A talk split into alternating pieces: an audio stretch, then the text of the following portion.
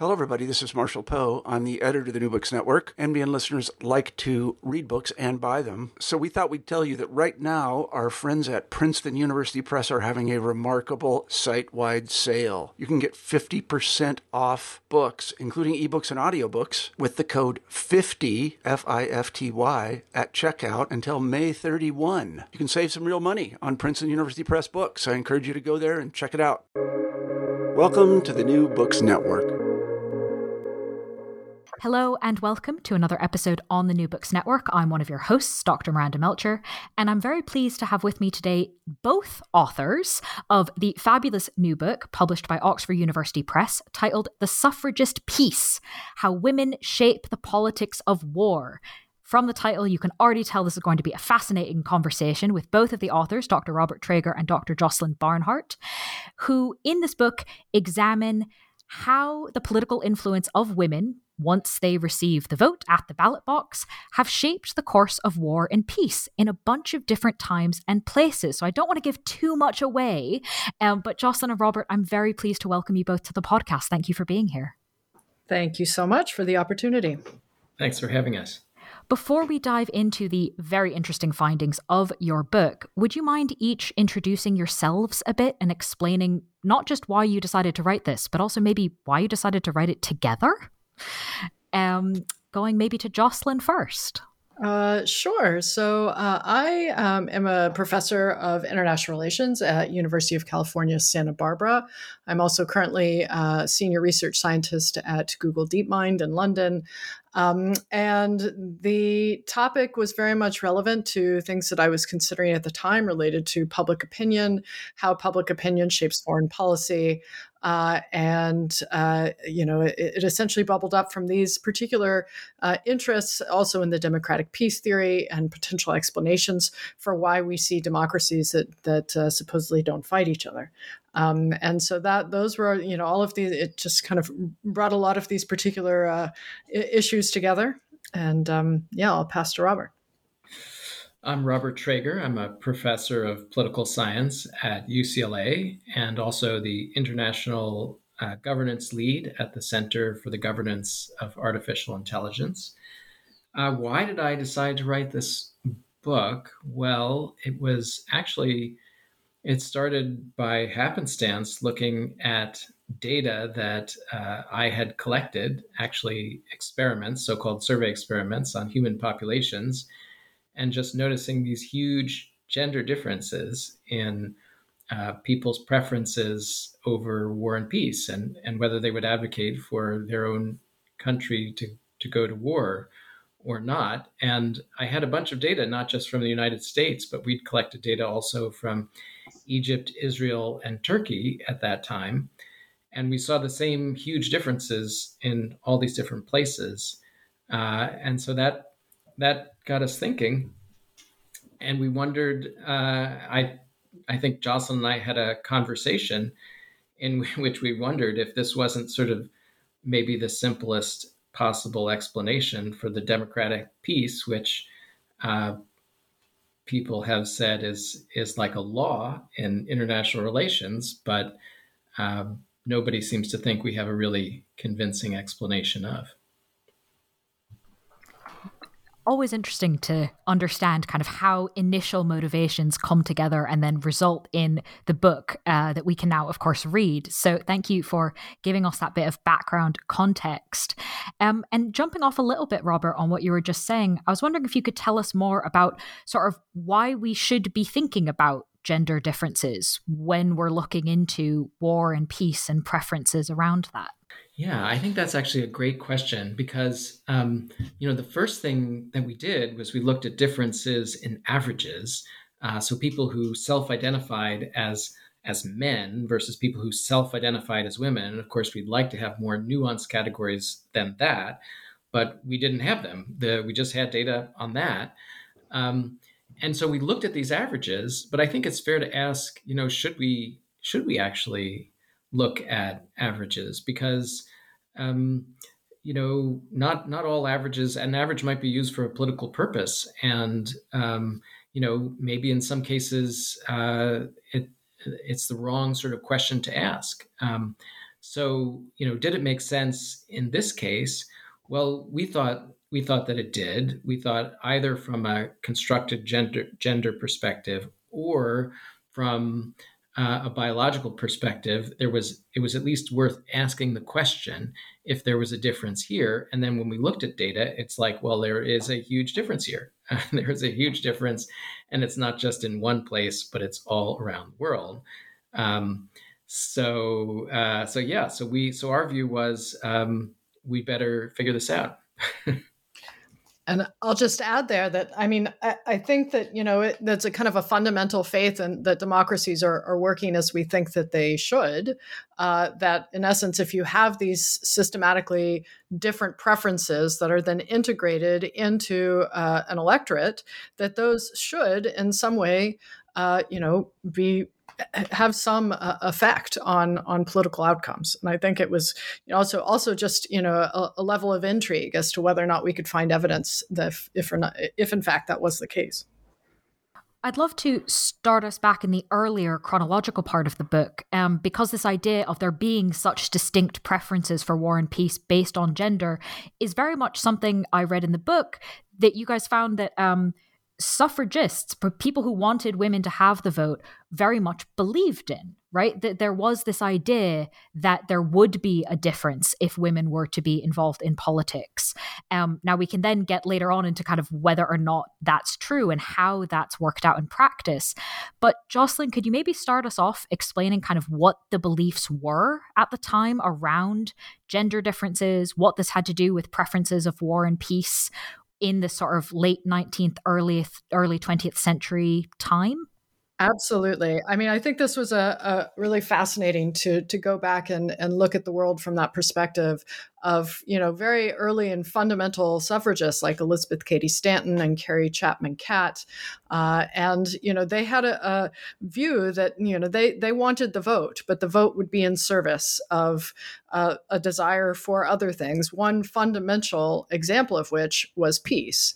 And so, so they really did see that there were these, um, you know, at the time, I think it was obviously far more common to talk about kind of essentialized views of gender and uh, you know Elizabeth Cady Stanton, uh, you know, had this this famous um, speech entitled "The Destructive Male," in which she she really uh, you know suggests that the male element uh, is destructive and selfish and violence loving and acquisitive, and you know quite a, a, a, negative depiction of what masculinity was at that time. And in contrast, they saw uh, feminine. Um, honor as being much more bound to you know to to essentially purity and chastity and and uh, you know that the maternal um, role of the woman essentially placed them in a in a far different uh, position. They they talked both about you know they clearly talked about gender differences and, and preferences for war and peace, and they did it both from kind of an, an angle of socialization and an a- angle of from of innate tendencies. That you definitely saw this notion that that there was this innate desire within men for status and competition, uh, and that women, kind of irrespective of their mental training or their socialization, tended to revolt against war. Um, they also appreciated potential social socialized elements of this. That you know, if business and politics were really the domain of men, these were areas of competition, and that this competition, these notions were instilled into young men, uh, and that this, you know, essentially translated into masculine notions of honor on the battlefield whereas you know women your young women young girls were were nurtured in very different ways uh, that you know they also saw as a, as a uh, foundation for these these later on later differences.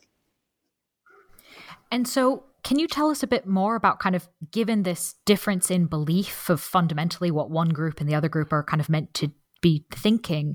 How did women try and challenge these masculinist beliefs about war and peace? And did, did they get anywhere with these challenges? Yeah, uh, they um, they certainly wanted to. So in the era before voting, uh, they you know you had these early suffragist campaigns uh, in which it you know one of the the kind of um, the the most fundamental things that was called for in, in, the Seneca Falls in 1848 was, in fact, the vote. Right? They called for many, many freedoms and liberties for women uh, throughout those hearings, but really calling for the vote was the one that was, you know, seemed to be the most gasp-inducing in a way. Um, but at the time, obviously, it would take them many, many decades and uh, around the world to achieve that. And in the interim, they realized that you know they could resort to things like marching in the streets uh, as they did in 1914 uh, with the Women's Peace Parade. As you know, conflict was you know starting to bubble up within Europe. You know, you would see 1,500 women in all dressed all in black marching down Fifth Avenue, uh, and and essentially protesting the idea. You know, as, as I think Carrie Chapman Catt said that they were trying to to you know they envisioned women as in essence humanizing governments. Um, and you know, I, I, like also the idea that Julia Ward Howe in the United States uh, had this original conception of a Mother's Day in 1870, which was not as we conceive of it now, uh, but that it was motivated by mothers wanting to essentially call to attention the you know pain inflicted on mothers through the act of war. It was 1870, it was a time of the Franco Prussian War. And so Mother's Day at that time was far less festive. It was much more about women giving public speeches about the, the horrors of war and, um, you know, why mothers in particular were uh, well positioned to, to speak against that. Um, so yeah so so you know at that time this was what they could do. They could engage in kind of traditional activist activities. Obviously when world war one uh, erupted then it actually became you know seen as potentially treasonous to still talk in these ways against war. And so there were these kinds of fundamental tensions between women activating or acti- um, acting for peace and acting for the vote uh, at, at world you know at the beginning of world war one. Um, but yeah that that they they were essentially had voice but only you know in, in, a public domain that there was no sort of uh, fundamental integration of those voices into the democratic process of course, though, women do get the vote, thankfully, in a whole bunch of places. In fact, in most places, um, though at various different times and in all sorts of convoluted ways. Um, but that allows us then to have the data, Robert, that you were talking about collecting around kind of what happens in practice, what happens when those voices are able to be expressed at the ballot box. Um, so, Robert, can you tell us a bit about that data? Are there gender differences when we actually analyze what people do in a voting booth? Oh, yes, there are. Uh, so, as I've said it, across time and place, uh, there are these differences that we see in the data. And uh, it's not just us who have analyzed that. A bunch of folks have gone out uh, and looked at surveys that are done around the time of conflicts uh, to see uh, what the um, who approves of sending troops uh, off to war, for instance, is is a question that is is very often asked. And even if we go back to the earliest days of polling, which is actually the Gallup organization around the time of World War II, uh, we see exactly this same gender gap on on um, the use of force. And what's interesting is that you know. To, to say, I suppose the obvious, uh, neither men nor women should be essentialized, and neither neither are women uh, pacifists nor are men warmongers. And uh, it's interesting, though, that the same factors seem to influence both genders. That is, you know, if women don't want to go to war by a large majority, probably a large majority of men don't want to go to war either. And when the reverse uh, is the case, you know, the, the genders also trend together. And so actually, when we look at the at the time series over time, we see that men and women are sort of varying together. Uh, whether they're going up or they're going down, it's it's usually happening together because most of it seems like often the same factors are affecting both men and women. But there is this gap, this difference where, on average, uh, women are less approving than than men are. So uh, one of the things we did, uh, since people had already collected a lot of data on uh, polling from particular conflicts, but we wanted to drill down into what was going on. And so we actually collected all of these survey experiments that people in the international relations field had been doing. They'd done quite a few of them uh, in um, sort of context. So they're what they're doing is they're explaining context, some context uh, where they think that um, war is maybe plausible, or but but not a not a certainty that the population would be in favor of it. And um, and we could use that to study a little bit more about what was actually actually driving things. Um, so the first thing that we did is do uh, a sort of significance test using all the data from all these different experiments that many people had done, and that was sort of fun because every one of them had a had a gender gap in in the use of force, and uh, and so when we pooled the data, and you can argue whether we should really be pulling data, but anyway, we pooled the data just for fun. We did a significance test, and I think there were 67 zeros uh, before the non-zero in the st- significance test. So that's like, you know, way more, a much higher level of certainty, for instance, than theoretical physicists uh, insist on when they're looking for like the Higgs boson or or something like that. So we're like a really high level of of significance uh, for for what it's worth. Um, but then when we drill down into the data, we find that uh, women uh, were um, less approving of uh, kind of maximalist shares in a conflict. So if there's going to be some negotiated solution uh, and that solution is going to really favor their side, women were less approving of that than men were. They seem to be more approving of a 50 50 compromise than, than men were on average. Um, and one of the most interesting findings is that the women were less interested in fighting for reputation. So that was really fascinating because um, because I think a lot of conflicts in in some ways are fought over reputation, even even if it's not talked about in those terms. Uh, might be talked about in honor terms, which is of course very similar. Thomas Schelling famously said reputation was the only thing worth fighting for. Um, but reputation is important in the process of of conflict, and women on average are are just less interested in in doing that. So um, so that was very interesting to us. Um, and on the whole, uh, yes, uh, there do seem to be uh, some differences. So if that wasn't already a big enough question, um, the obvious follow up is why? Why are there differences? well, the why, the why is the scary question a little bit for us because uh, it's contentious. It's and it's contentious for for good reasons. Uh. Um, so I think uh, there has been a, a, a very um, important resistance to uh, essentializing, and so we don't want to do that. And so so we wouldn't want to say. Uh, you know that women are always a certain way or men are always a certain way or, or anything like that and um, I guess over the past, um, you know, really past century, um, there's been a kind of move within anthropology uh, and a broader cultural move to sort of define humanity as a kind of undivided thing.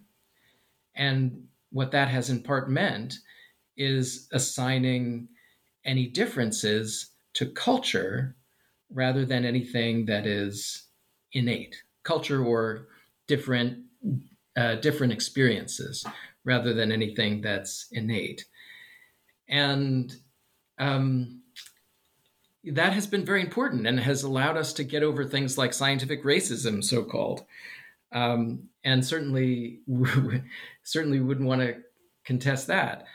Um, on the other hand I do think it's important to ask and to allow ourselves to ask questions about uh, where biology and uh, gender interact and um, and at least to think about the the influences of biology alongside the influences of culture and experience and one way of doing that is to go to the animal kingdom and look there which is really nice because it's much much less controversial uh, and of course people can do experimental studies and the other thing about it is the biology of aggression.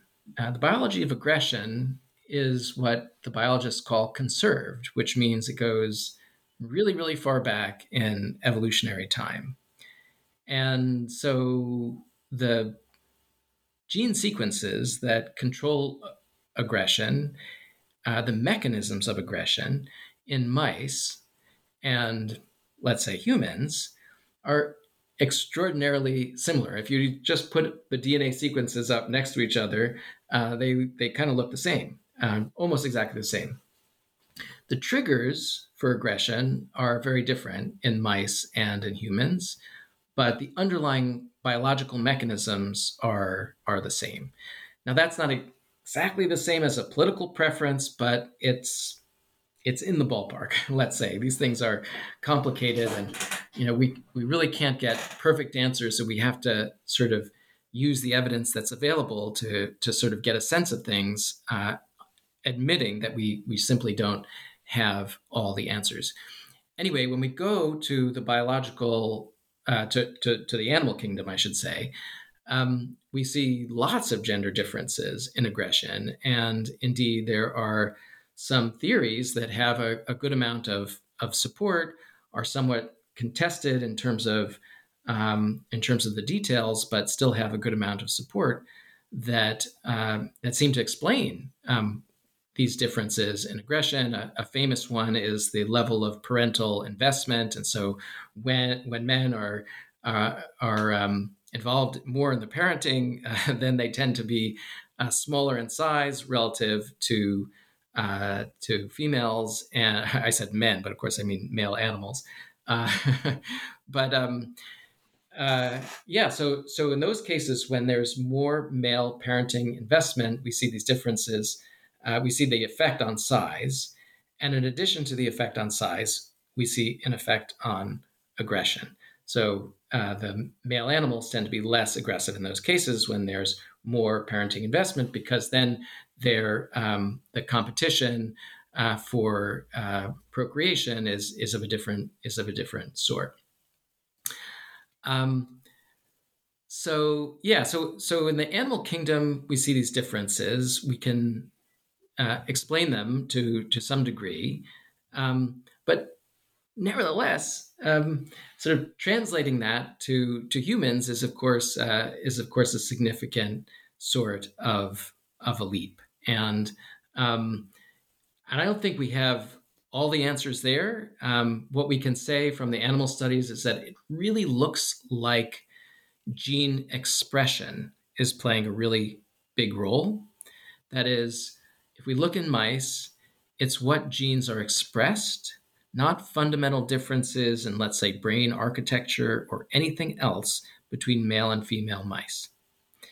So it seems to be about gene expression. That is, you know, if you express certain genes in a mouse, you can make the female mouse behave like the male mouse and vice versa, which is actually an amazing thing to see. And I recommend the, some of the video. Uh, Catherine Dulac is, is one of the extraordinary researchers in this area. She's a neuroscientist at Harvard, and, and she has some of her video of these things online, which um, are not for the faint of heart, but are extraordinary, extraordinary to uh, to see. But so you know, if we if we're willing to make this leap from animals to humans, then it looks like it's really about gene expression. It's not about fundamental differences in brain architecture, which right away tells you that it's not really biological determinism because the environment can also influence gene expression. But different genes are differently expressed in male and female mice and in men and, and women as well. So, to sort of sum things up, um, number one, we don't really know whether it's biology or culture. We do know that culture has a big influence, right? But we also know that in places where the women seem to be more aggressive than the women are in other places, very often the men in those places where the women are aggressive are even more aggressive than the women are. Um, but but we know that culture has has a huge effect, right?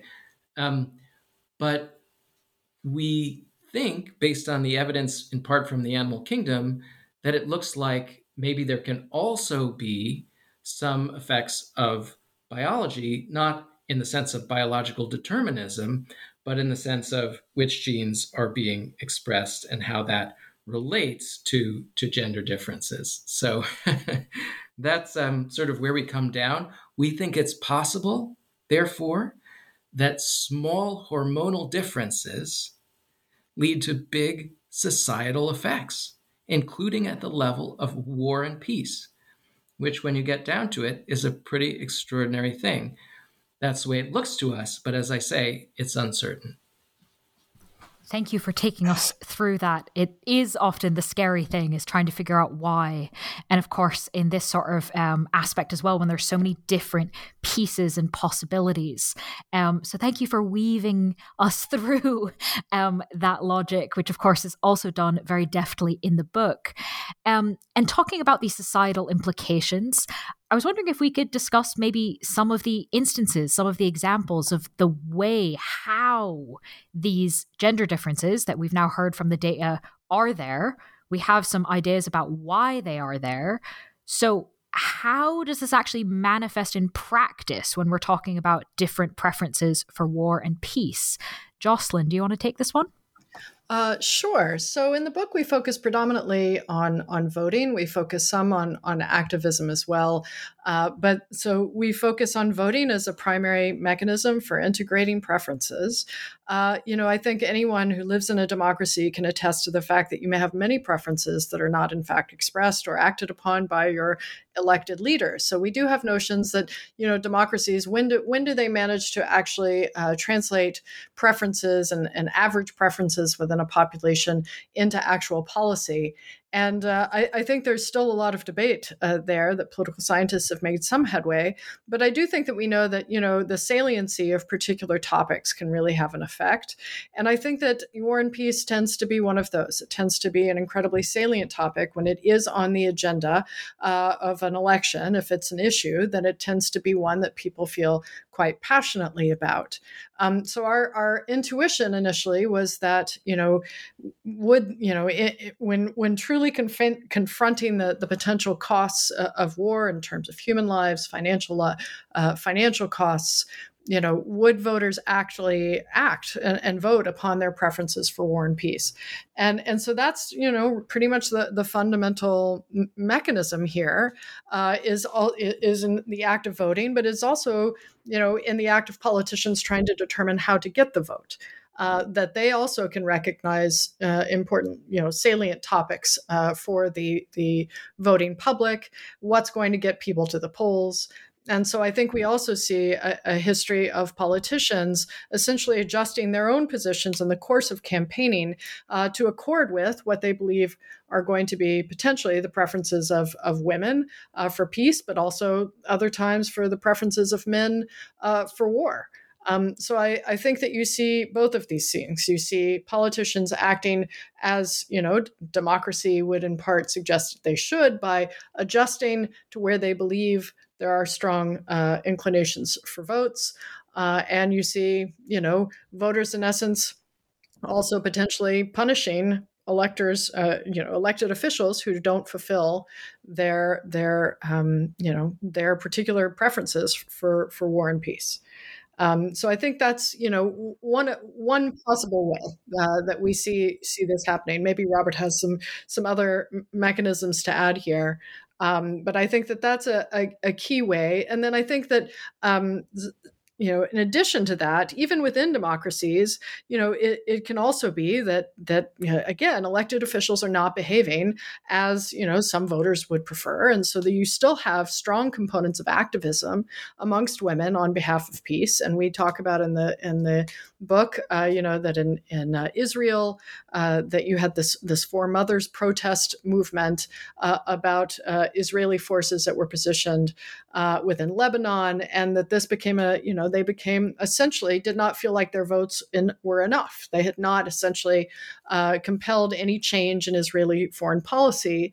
Uh, and as mothers of soldiers who were positioned in Lebanon, they drew a lot of attention to themselves.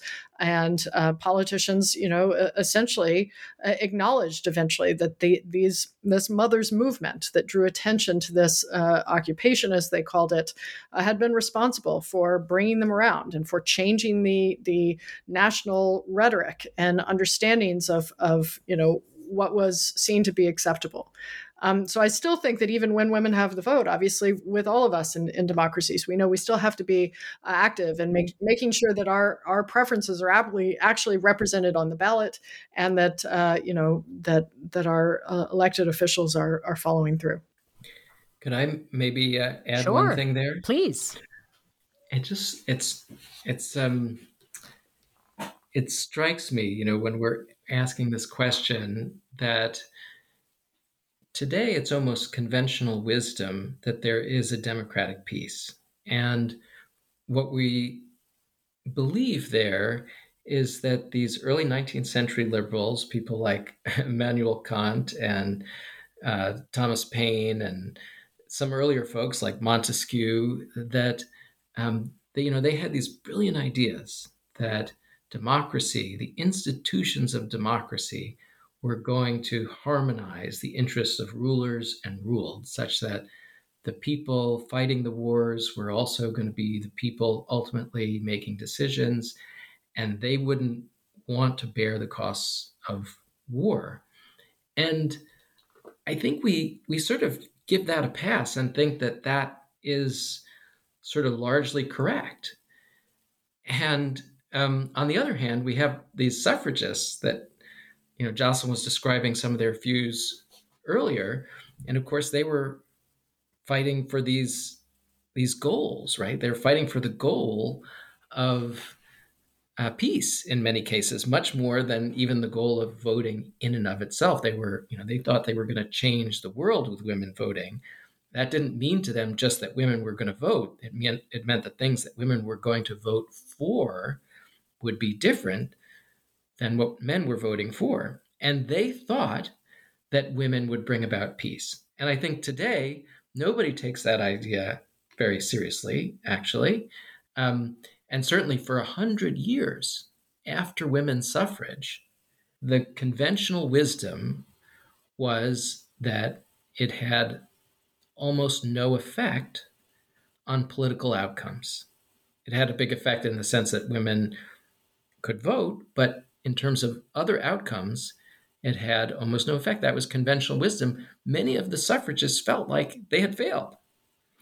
And so, um, and so, you know, I think it turns out that actually what we're beginning to understand is that it's it seems to be almost just the reverse.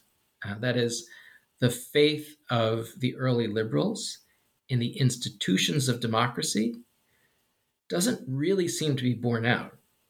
Those institutions are important because they allow the voice of the people to be heard, let's say, but it really is a question of who's voting and what are their preferences more than it is just what are the institutions that are allowing or or not allowing voting. So I think you know that's a to me is is a fast was a fascinating thing to re- to realize. Um, and I don't know. Maybe I'll just say I'll just say uh, two other quick things. One, uh, just to to get it out there, is that the um, the the findings that we had when we were analyzing these things statistically, which we did in many different ways, was that democracies, two democracies, are almost um, well. Let me put it this way: two autocracies are uh, almost four times as likely to fight as two women's suffrage democracies. And we don't find that much evidence uh, that democracies without women's suffrage are less likely to fight at all. Hmm. So, this, in fact, I think raises a really interesting point that I'm hoping um, you both can expand on a bit as it does in the book. Because, of course, we've been, I guess, implying a little bit that the idea here is that when women get the vote, therefore there are no more wars, right? That it's kind of that direct a line. And that idea, Robert, that you just mentioned of, and suffragists thought that then they had failed when this didn't happen, kind of is a false thing, right? War and peace, it's, it's much trickier than that, right? It's sort of what agreements are accepted to end a war? What's the bar that has to be passed in order to start a war? What sort of actions are considered okay during a war, right? There's all these other questions. And if we just think of it as, did they stop wars? Yes or no? We miss out, I think, on a lot of ways in which um, there can still be influence of preferences um, kind of below or within that binary. So, could you maybe tell us a bit about sort of what you found looking at these places and times to sort of understand when we see influence of women's votes, um, even if it's not the kind of goal that suffragists were initially hoping for of no more war ever? Yeah, I can get us uh, started on that one. I mean, I, I think that there's a few different ways to understand the win. As you say, I mean, obviously, this was not uh, this was not a, a, binary. I mean, yes, the women got the vote. There was still war. Uh, the system, you know, as Robert was suggesting, you know, there are times when when whole populations will support the idea of of you know engaging in conflict in order to protect the their homeland. Or uh, you know, I think that there's a number of conditions under which uh, you know people can be be pushed into conflict. Uh, and it, it's also the case that you know even if you have one country that is democratic democratic and has a preference for peace, it does not mean they, they may live in a neighborhood in which that is not true of their neighbors.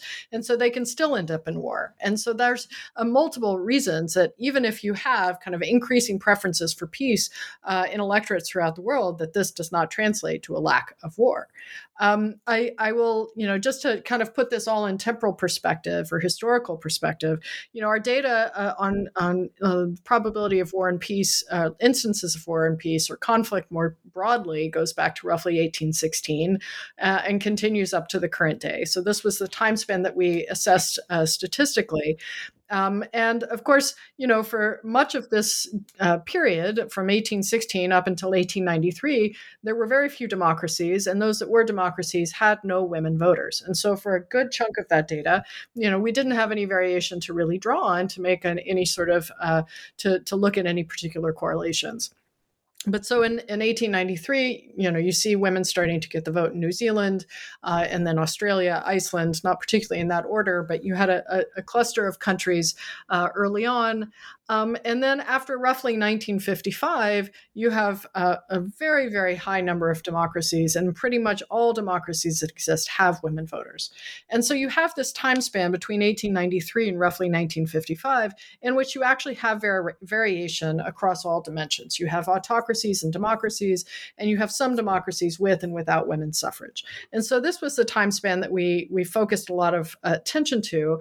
This also, um, you know, helps us in other ways because we have have all of these other explanations for why we have seen fewer great power wars since 1945.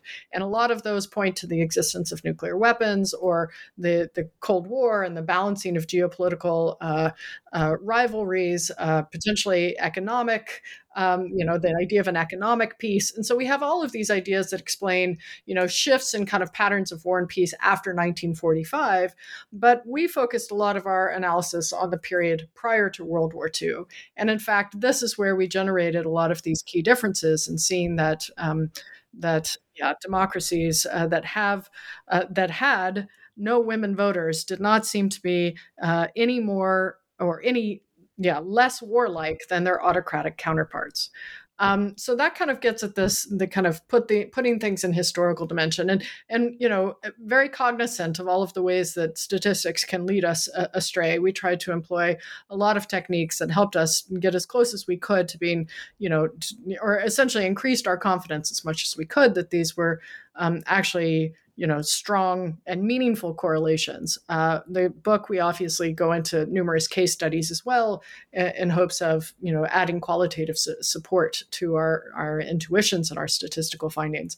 But back to your um, other point about when exactly, uh, you know, do we see these, uh, you know, the influence of women's voter votes? And, and, I think, as Roberts, you know, alluded or has, has, stated earlier, right, like countries can go to war for a number of different reasons, uh, and you know, reputation may not be as compelling to some voters as it is to others. Um, conversely, some surveys have actually found that in some cases in which the cause of war is to go and prevent humanitarian suffering, in those cases, they've actually found that women voters may have a higher uh, approval ratings for the use of force. And so, again, this you know this is a, a, a really um, you know rich and you know essentially multi-dimensional space here when we're describing war and peace obviously. And and uh, and what we have generated are these these what we have uh, the book talks about are, is kind of these fundamental shifts um, but uh, as you say, as you suggest, there's there's a lot of complexity here, and uh, there's so much more research to be done. I think is is kind of the good news for those who are looking for you know if the topic is of interest. There's so many other different dimensions of pathways to go on to to really figure out you know what's happening here. Always an exciting thing to learn. Robert, is there anything you'd like to add? Um, you know, I think I'll add just one thing, uh, which is, you know, as on this question of when, what we find is an interaction between suffrage and the quality of democratic institutions. So, lots of autocracies have women's suffrage, they say, but the voice of the people, be they man or woman, is, is not being heard in those cases. And there's just huge variation in the quality of democratic institutions. And if that quality is low, then having suffrage isn't going to help so much. And certainly, one aspect of the quality of democratic institutions are the protections for women who are going to the ballot box, which you might think is something that exists everywhere in the world now, but it is not so, actually. Yes, everywhere in the world just about has uh, formal uh, women's suffrage, but the women who are going to the polls are not always protected. It's not always such an easy thing for them to do. So, just to give you an example, in Afghanistan in 2013, uh, there was a rule adopted uh, requiring body searches when entering polling stations, which uh, was, you know, culturally offensive to women and not something that they could even, even if they were willing to submit to, was not something that necessarily would be uh, accepted for, for them to submit to. Similarly, in 2019, uh, there was uh, another law adopted requiring that people uh, going to polling stations had to be photographed. Well, in Afghanistan, it's not always acceptable to reveal your face if you're a woman. And so that was uh, yet another deterrent to women uh, who were going into a polling station. So um, so the the quality of democratic institutions and the protections for women who are going to vote are still things that vary greatly around the world, and um, and I think that's you know that's worth being aware of, and, it, and it's it's an issue for things like foreign policy of of countries that are involved, let's say, in nation building, because you know, to take the United States as an example, which uh, you know has been involved in in that uh, in in somewhat recent years, when the United States goes in and tries to build a democracy, there are questions and there are trade offs that it has to weigh and how it does that.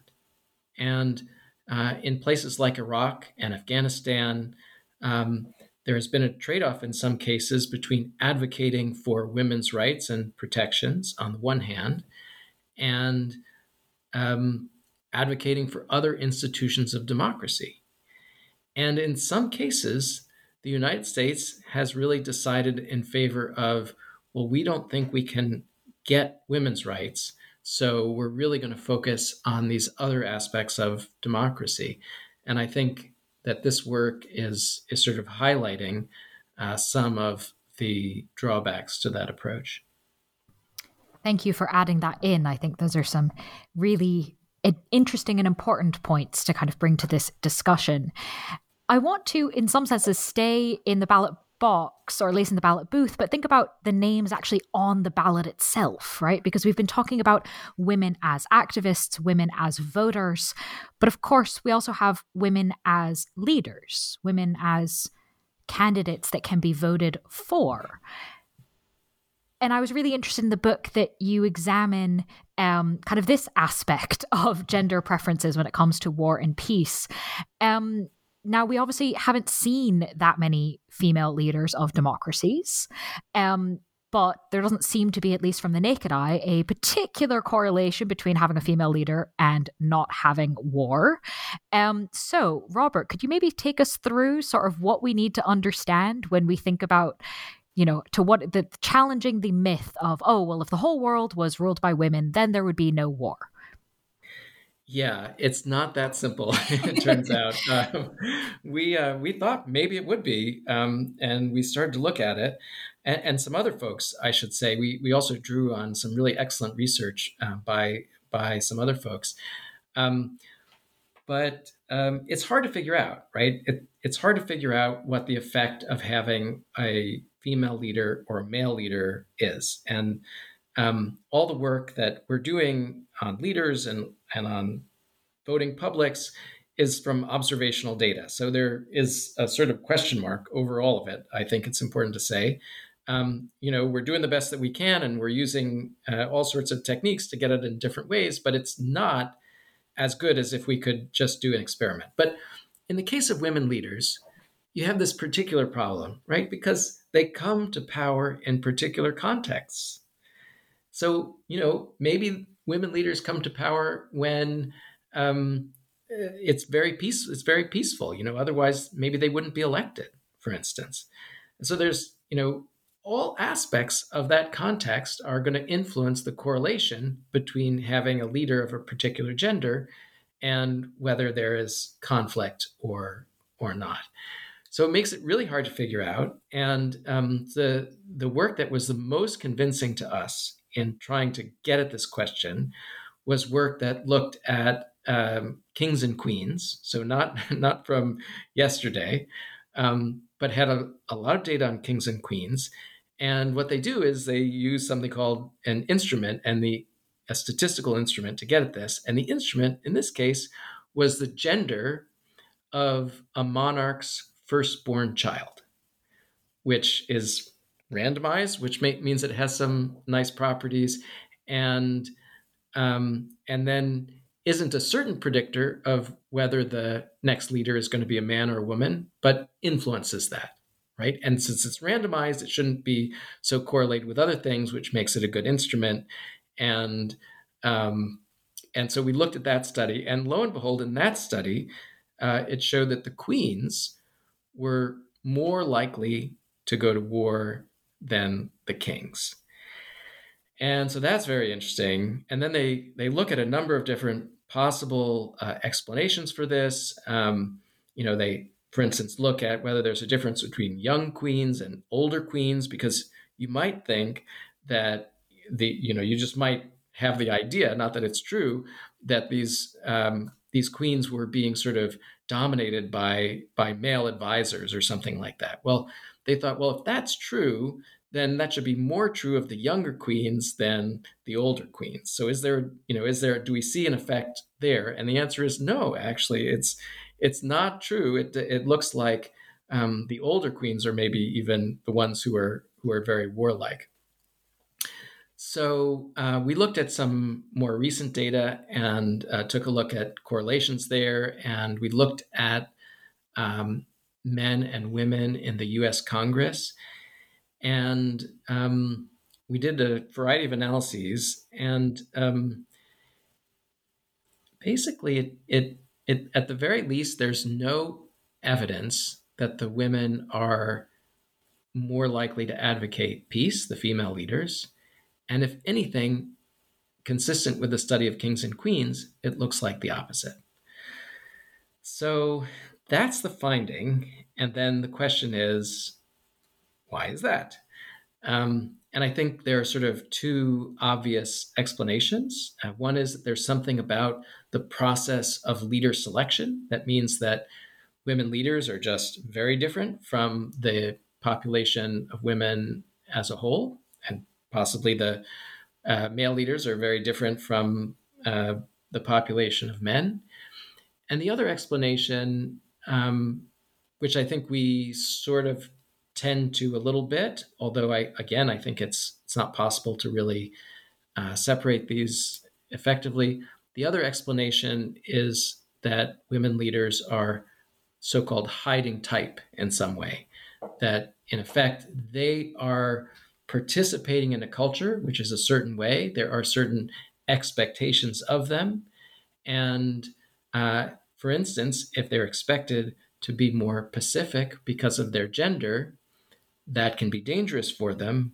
And as a result, they have to really prove that they can do it just like the men can. And, uh, and that may be forcing them in some sense um, to be to be a little bit more aggressive uh, than they otherwise would be. Which is not to say that women leaders, on average, would be uh, more pacific if it weren't for this. But I think we we need to hold out that possibility. And I'll just say one last thing, which is that if we want to really see the the potential of of women leaders, I think we maybe have to think about the cultures of what it means to be a leader that women inhabit when they are leaders. Maybe we need to understand that a little bit differently. Uh, so maybe we need broader cultural change uh, before we can really see a change at the level of leaders. Because more than we, I think, often realize, the leaders are really responding to the populations and, and what the expectations are in the populations uh, than we often appreciate. Thank you for explaining both the kind of what's happening and also why, um, and what we might look to in the future, given um, what could be changing. And sort of on that idea, we've been talking through this fascinating kind of the statistics, the studies, pulling it all together, how this has happened um, in different places in different times.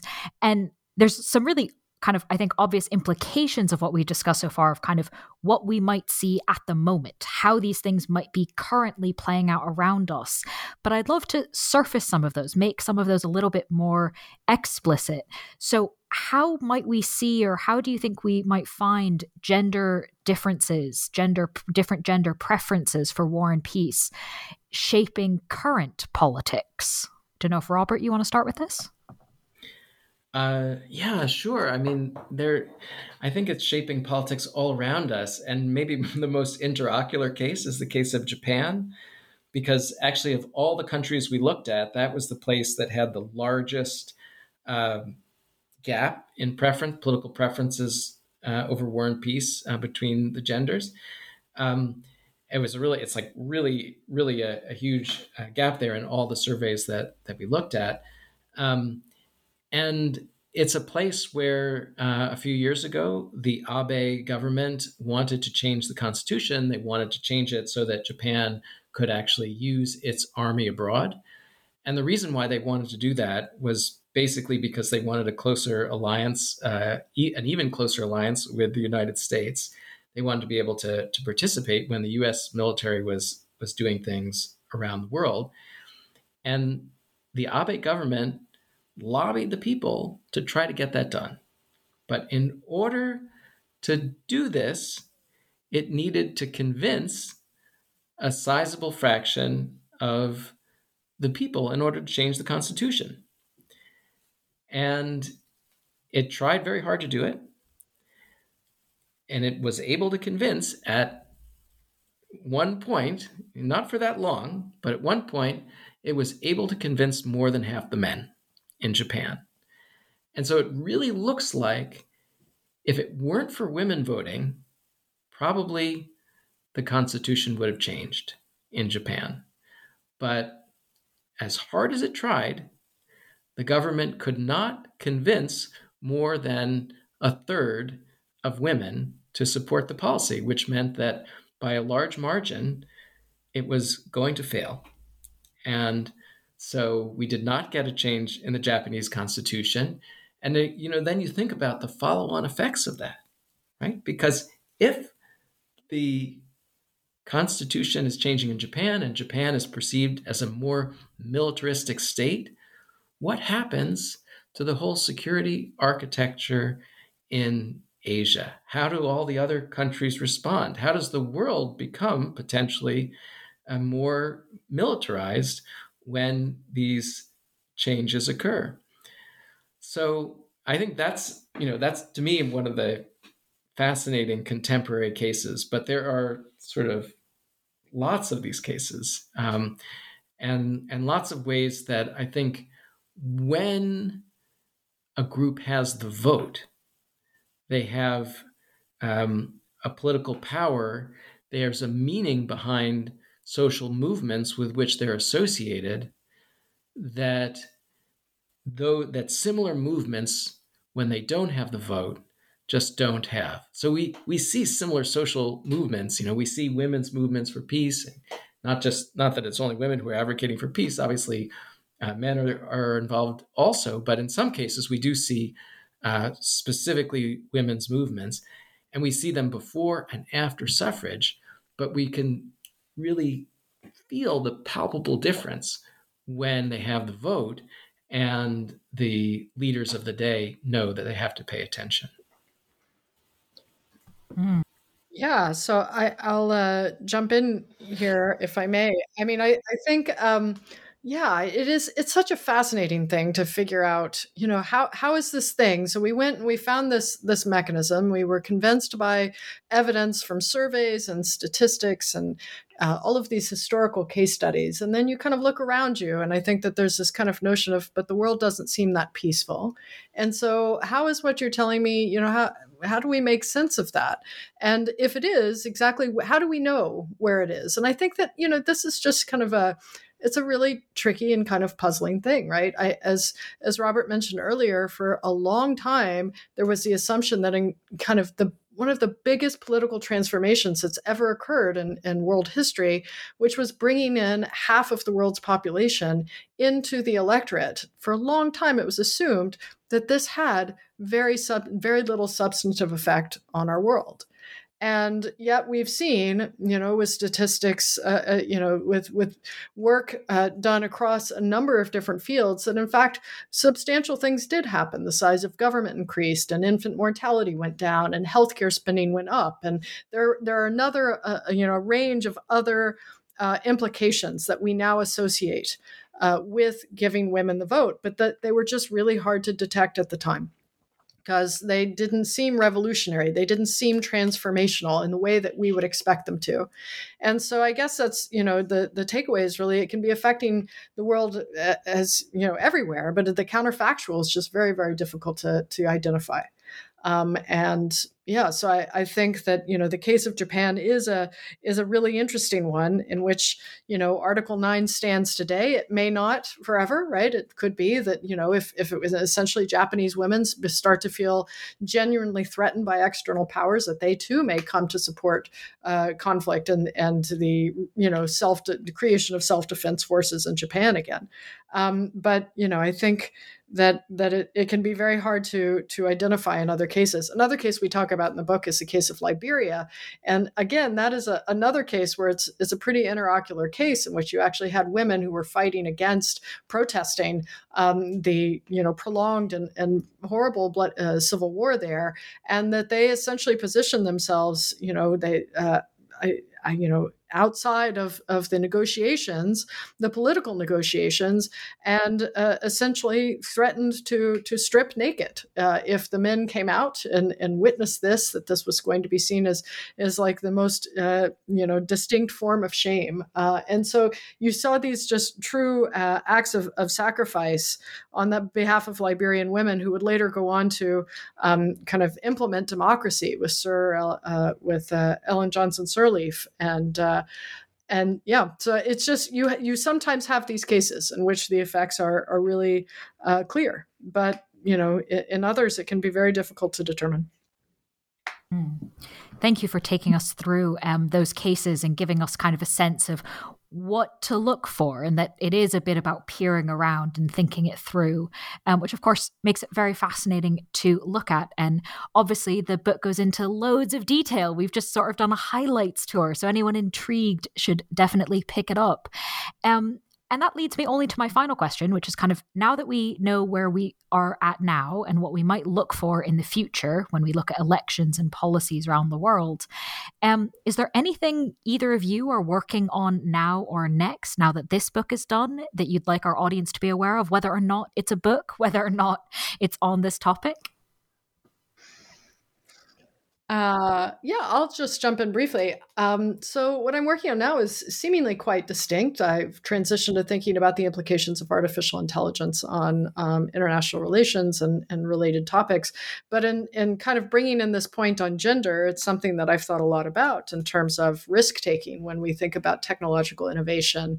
And are there potentially you know, uh, gender differences and, and how likely uh, you know you are to to take particular risks and innovate in ways that could create societal harms, uh, and what that might mean for how we should distribute power and decision making authority within, you know, tech tech companies and those who regulate them. So that's uh, something related to the the work I'm doing today. Um, oh well, I just want to say one quick thing about voting, and then uh, I'll say what I'm working on. Um, you know, I just want to say that I think voting it's fascinating because it it's so much taken for granted in the world today, particularly surveys show by young people. Uh, they don't they don't think it's a much smaller percentage say that it's essential to live in a democracy uh, than than did uh, even a decade or two ago. And I find this frustrating, and I always want to ask uh, my students, or sometimes I do ask my students, which of their rights they they'd like to give up um, they they uh, look at me like I'm I'm just silly and not understanding things. But um, but the thing about voting that I think this work also brings out is is this privacy aspect of it and how amazing that actually is. You know, it's like if you contrast the effects of uh, gender gendered leaders versus the effects of gendered voters. I think that's just fascinating, right? Leaders are out there, they are in the public, what they do has to be conforming to societal standards and a result of of how they of the image that they project in the world. But people in the privacy of a voting booth can do whatever they want. It doesn't require the social sanction of anybody else be they of your gender or of another gender. And so i think that is to me an, an extraordinary privilege and one of the most extraordinary um, aspects of the modern world in some sense uh, that that power derives from that sort of private individual moment. Um, and so anyway i hope you don't give it up but uh, i'll say uh, i'll actually answer your question now uh, which was what am i what am i working on? And uh, somewhat similar to Joslyn i'm also uh, thinking about how we design international institutions to govern govern artificial intelligence. Um, the uh, the emerging technologies of the day, and in particular, artificial intelligence, uh, are the things that have, um, I would say, worried me the most uh, recently in terms of uh, what they mean for the world and what's likely to happen if we don't get governance uh, of these technologies right. And I think some people hold out hope for sort of technical solutions to technical problems. But I think if we look historically, what we see is that very often there actually isn't a technical solution to a technical problem. We actually need a social solution. And um, so that's what I'm working on now. Well, you both clearly like tackling big questions. so thank you for sharing that with us um, and best of luck with all of those projects. Listeners who have been intrigued by our discussion can pick up the book we've been talking about titled The Suffragist Peace How Women Shape the Politics of War, published by Oxford University Press. Joslyn and Robert, thank you so much for being with us on the podcast. Thank you so much, Miranda. It was a pleasure. Thank you so much.